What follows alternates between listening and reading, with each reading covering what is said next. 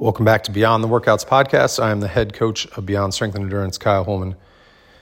Get into another coaching episode today and talking about what atmosphere do you create when you're coaching. You know, I love the, uh, if you've ever seen the movie, uh, Remember the Titans, um, but even if you haven't, there's, you know, kind of two uh, players on the team that are going at it, and the one guy's talking about how this guy's selfish and Um, you know, only in it for himself and whatnot. And, you know, this guy's like, oh, I'm just trying to get mine. Like, you know what I mean? I'm just worried about myself, not the team. And the other guy's like, man, that's the worst attitude I've ever heard, you know, when it comes to football. And this guy's like, well, I mean, attitude reflects leadership, captain. Such a good thing. I mean, the, the, the vibe and the atmosphere of the class are, will go as you lead it to. Um, and I just talked about in a previous episode, bringing your A game. If you are in there and you are, everyone can tell you're tired, you know, you're having a tough day, you, you might not want to be there at the current amount of time. Like, that's going to now be this kind of atmosphere or the vibe that's in the air that you've created. Um, if you're just kind of going through the motions as a coach, then people um, can very easily just go through the motions in their training.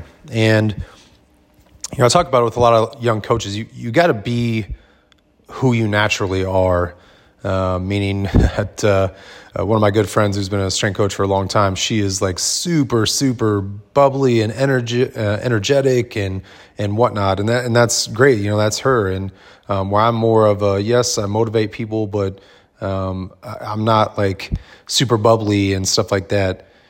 So if I always joke, like if I tried to act like her and was just like super bubbly and energetic and over the top, people would think I'm on drugs or something because that's just not my demeanor. Um, you know, as the people you get the privilege to work with know you more and more, they're going to know kind of how you normally flow and how you are as a person. And if you're trying to be something that you're not, it it just it's not authentic, right? It doesn't come off Um, as you. And, and so you do have to stay within the framework that's you. And I have said, I mean, I'm an extrovert, um, almost a hundred percent. Um, and so, you know, that's me, but if, if, so, so bringing energy or whatnot, or, or can be easier for extroverts than it can for introverts. Um, but you're still a coach. And so, you know, you've got to have your coaching mentality on board. And so, you know, if you are in here to, you know, push people, motivate people, you know, coach them, help them, and we are all in here to do absolutely the best we can for this day, that's the vibe and atmosphere you're trying to create. I mean, it can lift people's performance when you really elevate uh, the environment from which they're training in. So, you know, think about that. Think about how you're going about things. How are you explaining things?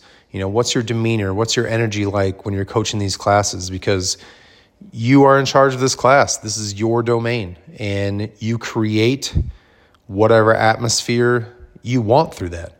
Um, and so it's just something to keep in mind as you're going through class. And like I said, you know, if you're having a tough day, you know, look, you got to be able to shake it off and bring your A game. And that is the energy, how you're coaching people, how much you're coaching people.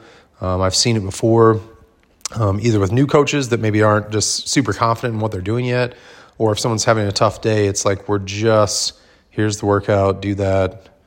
Okay, ready, go. Like, it's just like this monotone, boring, for lack of a better term, uh, presentation. And so um, you have to think about that. I mean, um, I'm, my father has been a coach for gosh, over forty years, um, told me one time, you know, if your athletes aren't doing what you want them to do, that's your fault. Um, and that might be kind of harsh, but, you know, th- they're coming to you for your expertise, right? Like, you're the one that's supposed to help them with these technical inefficiencies and, um, you know, strategizing the workout or how to really get after it, how to get the best out of themselves every day. And so if people are just going through the motions, you do have some say in that. Um, I mean, yes, ultimately, when you're coaching people, people are more coachable than others, so they might take feedback. And we've talked about in other episodes of knowing how um, to coach different people, because people accept feedback and or motivation differently, um, not only in the words that you say, but how you say it. So um, those are things to take into consideration. But still, if if the whole if you're looking around and everyone's just kind of meh uh, going through the workout, what can you do to change that? Um, was it how you started the class? Um, and this isn't about beating yourself up. It's just about a constant pursuit of being better. So, you know, think about that.